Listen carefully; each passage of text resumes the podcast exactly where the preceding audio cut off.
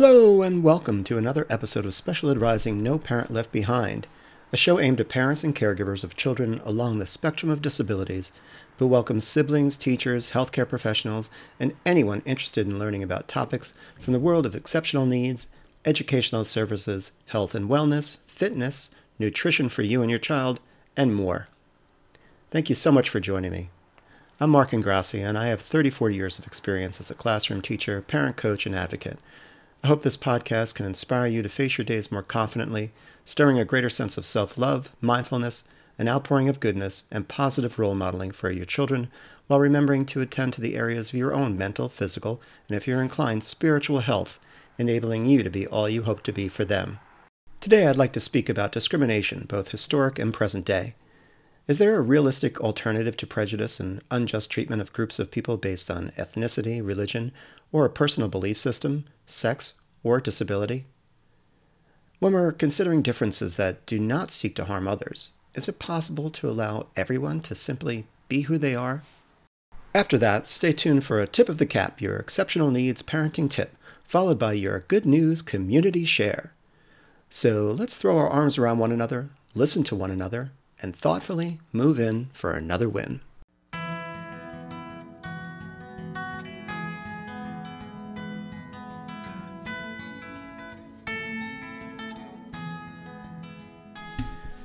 You are special. You are significant. And you have value. But would you be shocked and offended if someone told you that you were too different to be permitted into the sphere of acceptable human beings? That you don't qualify as valuable? Are we all just stereotypes that fit neatly into groups of people that need to be given permission to exist? Or are we individuals, equal on a basic human level with varying means and gifts that can contribute positively to our world? How would you feel if you were told you couldn't be you? Humankind is accustomed to the discrimination of others. It's been part of human history for ages. And although different in appearance from the ways and manner in which it has subjugated others in the past, I believe the core reason for it continues to be the same today. It helps to keep the us feeling safe from the them. According to the National Library of Medicine's study entitled Exposure to Intergroup Conspiracy Theories Promotes Prejudice Which Spreads Across Groups, research suggests that people might also believe conspiracy theories in an attempt to meet their personal needs for security and control. Along this vein, research has shown that people who turn to conspiracy theories when they are anxious, feel powerless, or lack socio-political control. Conspiracy theories may therefore allow people to feel that they are restoring a sense of control and security. I don't see this changing anytime soon, but I believe this is a choice that people and societies make, allowing for its perpetuation. I say that knowing historically and today how many good people have stood and continue to stand up and fight for equal acknowledgement of the very existence of themselves and others deemed unacceptable. The separation of groups or individuals according to certain characteristics and the attachment of narratives to them that are not based in fact, resulting in demeaning labels and stereotypes and demonizing and relegating them to the shadows. People may yet mourn divisions among us privately or in safe company, but the fears that can drive discrimination can also keep one quiet despite one's doubts about or lack of understanding of those fears. We live in a violent age that's driving us apart, and those that spread conspiracies intended to prop themselves up or advance a movement that is anathema to human decency and the idea of all people being equal embolden their sense of superiority when their voice is reinforced by the followers they collect. Discrimination is an enemy. It's historic and furthers the poisoning of the well of person kind. In recent years, the very public rise of discrimination against multiple groups seems to be harkening back to a time before the information age, before the masses had the opportunity to be educated and study a history of mistreatment and segregation of others who were different or were the wrong kind of human, or not in favor with their god or gods, when ignorance stood in the path of knowledge. Discrimination is a societal ill, once glossed over more as a chronic symptom not wanting to be exposed in the daylight, where now it's flagrantly more and more acute and metastasizing at a great rate. There are many legitimate reasons for this that don't make the discrimination legitimate, it just explains why it's happening. I will explore some history of disabled discrimination, how it continues today, and other forms of discrimination whose popularity is flourishing in today's culture here in America. In America today, despite their pronouncements of self proclaimed religious fealty to a loving God, Second Amendment rights positioning, and pronounced loyalty to the Constitution, which proclaims all men are created equal, there are those who suspiciously narrow their scope when it comes to who their idea of God loves and accepts.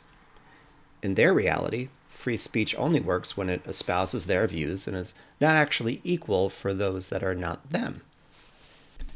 I use the pronoun there in an open ended context so as not to point to a specific group, but rather to all people who limit others in their choices, their culture, and their natural inclinations, their expression of beliefs, and their right to express them. And for me, that does not include hate speech or infer or directly or indirectly relate to or lead to violence or murder. I'm addressing our tendencies to be outraged by certain discriminations, yet simultaneously display an ability to turn around and discriminate against another group of human beings because they threaten our way of life, or this is my favorite speaking point, often used, uh, the children, which is, you know, bait used in order to gain sympathy for an argument. Imagine a world attuned to embracing all of our differences, no matter who we are. I know, idealism. And I agree, it's, it's probably an impossible task, but it's made more so because we are a culture bound by multi and social media platforms that model the opposite. So we have no choice. Or do we? I'm using this platform to appeal to those of you who know, either personally or related to or a friend of someone with a disability who has struggled for fair play in this world.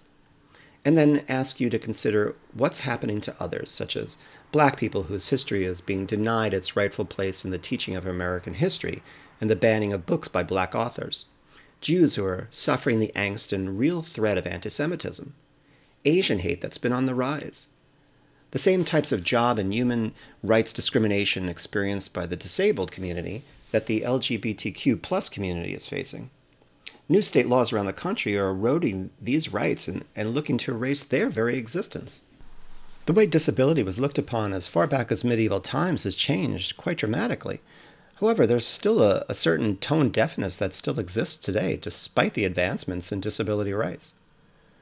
Unfortunately, many of the same thoughts, feelings, and actions permeate societies around the world and here in America. In some countries, it may be balanced better by legislation that gives disabled people equal rights, but that ideal is as real as all men are created equal. And why is that? Well, the answers lie in inequality of incomes, environment, education, etc. The same things that always separate the haves from the have nots, but why do we choose to allow it is the question. I know this riff can quickly go down a rabbit hole of preaching and admonishment, and I don't want to get lost there because that's not my goal. This is an opportunity to appeal to the hearts of my listeners and those they may influence. The bigger point of this episode is to ask why we're hating more people for being different and factioning off and taking sides that stop considering our humanity and the preciousness of life. From the National League of Nurses website, in the medieval era, disability was considered a punishment from God for one's sins or misbehavior, or that of one's ancestors. Others over the centuries have viewed disability as the work of the devil. Disability was seen as a failure, deformity, or defect of the individual. And as a result of the myths about disability, people with disabilities were feared and often stigmatized, shunned, abused, or condemned. People with visible disabilities were even used for entertainment. Example is court jesters or oddities in circuses and freak shows. Children and adults with severe disabilities were kept at home, isolated and hidden from public view. They were often denied what others received, including education, care, employment, and a place in the family or in society. They were considered different, and their differences were viewed negatively. Disability was viewed as an inability, and those with disabilities were often viewed as a burden to their families and to society as a whole. In societies that required travel to escape danger or to obtain food, children and adults with disabilities were often abandoned. policies and laws that extend back to 1857 have promoted the inclusion of individuals with disabilities in society. Many of the early policies and laws addressed employment or income support, housing, and transportation rather than health and access to health care. Those federal agencies that addressed disability focused largely on its prevention, which left little attention paid to the health of individuals with existing disabilities.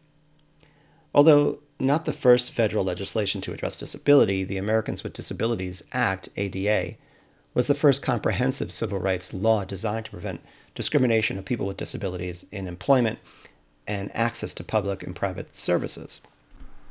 I'd like to refer back to the idea that people in medieval times thought being disabled meant that God was punishing them for sin or the result of being born under the hostile influence of the planet Saturn. what, you may ask? A planet being hostile and cursing one with a disability? Can you believe the things that people thought and believed in those days? It sounds really, really far fetched. Well, I feel it does, but when held up against some of the conspiracy theories that are pushing a hate filled agenda from certain groups today, Saturn's hatred for the disabled fits comfortably in with today's tales of Jewish lasers in space, or politicians and wealthy famous people eating babies, or Holocaust deniers claiming it was a hoax to gain sympathy for the Jewish people. A very chilling thought.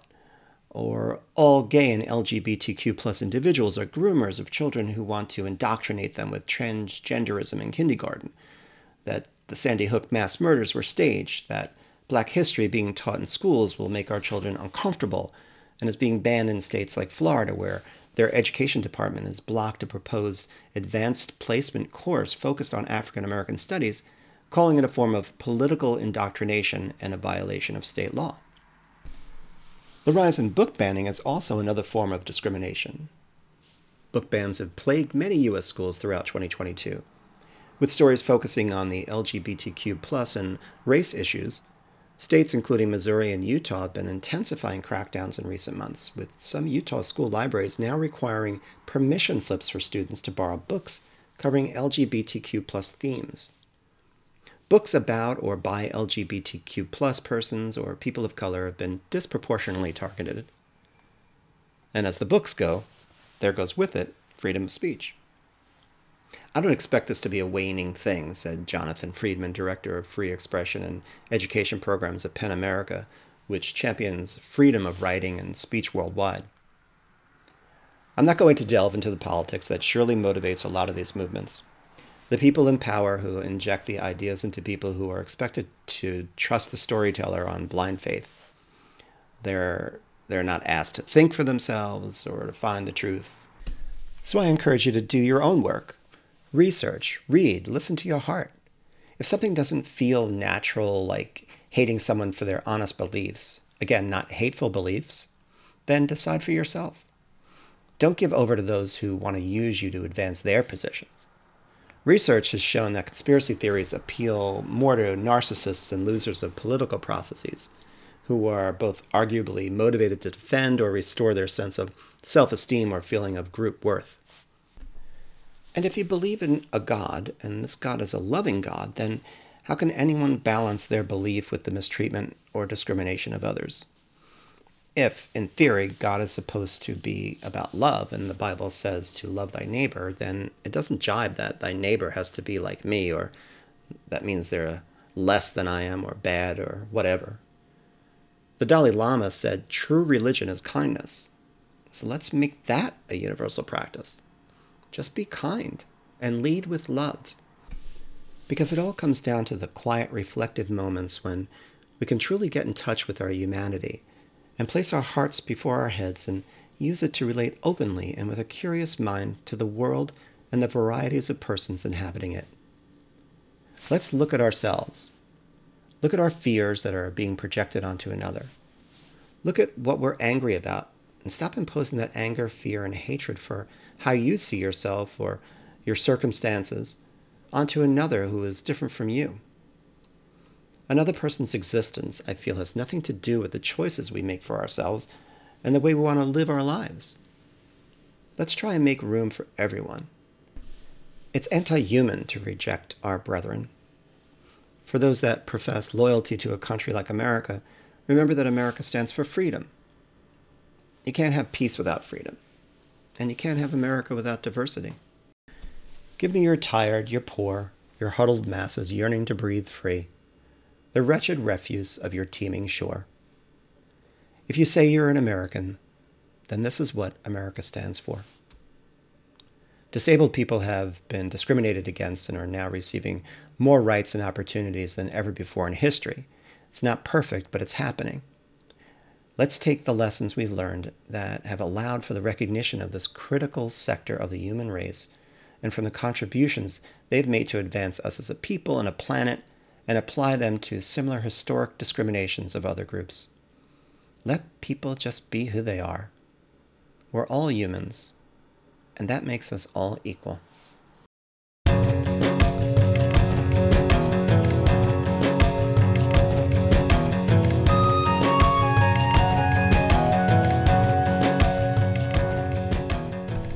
It's time now for a tip of the cap, your exceptional needs parenting tip.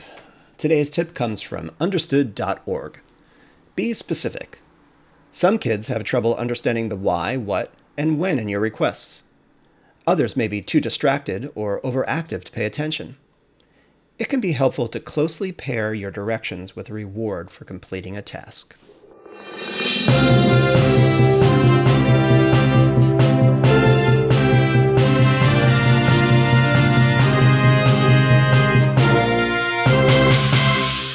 Today's good news community share comes from positiveparentingnews.org entitled TAP Teachers and Parents as Partners.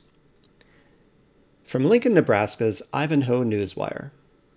Studies find that parental involvement in a child's education can lead to more learning, higher test scores and graduation rates, and more opportunities to pursue higher education. But parental involvement does not only mean helping with homework developing a strong parent teacher partnership can make a huge difference. For mom Paola Arita, getting her son Antonio to school was not always easy. So when his teacher suggested a program to help, she was all in. Paola joined TAP, or Teachers and Parents as Partners, which helps kids create action plans. The children whose parents and teachers participated in TAP were found to have better academic skills, were better able to stay on task, make better decisions at home and school, and got along better with their peers. Our research is finding that this investment of about 8 to 10 weeks where parents and teachers are working intently together, those gains persist at least a year out, said Susan Sheridan, PhD Director, Nebraska Center for Research on Children, Youth, Families, and Schools. Sheridan says parents can nurture the relationship with their child's teacher by following the three C's. The first C is communication. Share with the teacher tips and tidbits about what seems to be helping that child either have a better mood or behave more effectively, stated Sheridan. Teachers can also help by sending positive messages to parents early. Simple things like, the child did a really nice thing for a peer today, or I love how funny he is, or I can tell that you're working really hard with Johnny because I'm seeing some real benefit, Sheridan explained. The second C is collaboration. Work together to create goals to help the child achieve desired behavior and skills. And the third C is consistency. Paola saw a big difference in her son after taking part in TAP. Sheridan says teachers and parents partnering up can help students at all grade levels, but the majority of the data shows lasting benefits of TAP for students between kindergarten and fifth grade, and for their teachers.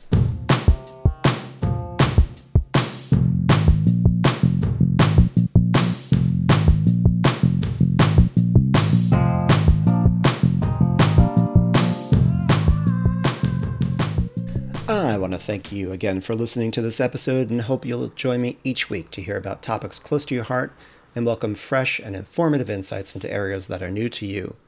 All music heard on today's show comes from Jason Shaw at audionautix.com. Remember to follow me on Instagram, Facebook, and TikTok at Special Ed Rising and on my website, specialedrising.com. If you like what you're hearing, be sure to rate and review the show wherever you get your podcasts and tell your friends. You can contact me directly with questions, comments, or if you're interested in parent coaching through my email, specialedrising at gmail.com, or my contact pages on Facebook or my website. If you would like to share some of your success stories with the audience, please send them to my email. Let's show the world what's possible. Also, let me know, as always, if there's anything you'd like to learn more about. And until next time, peace and keep rising.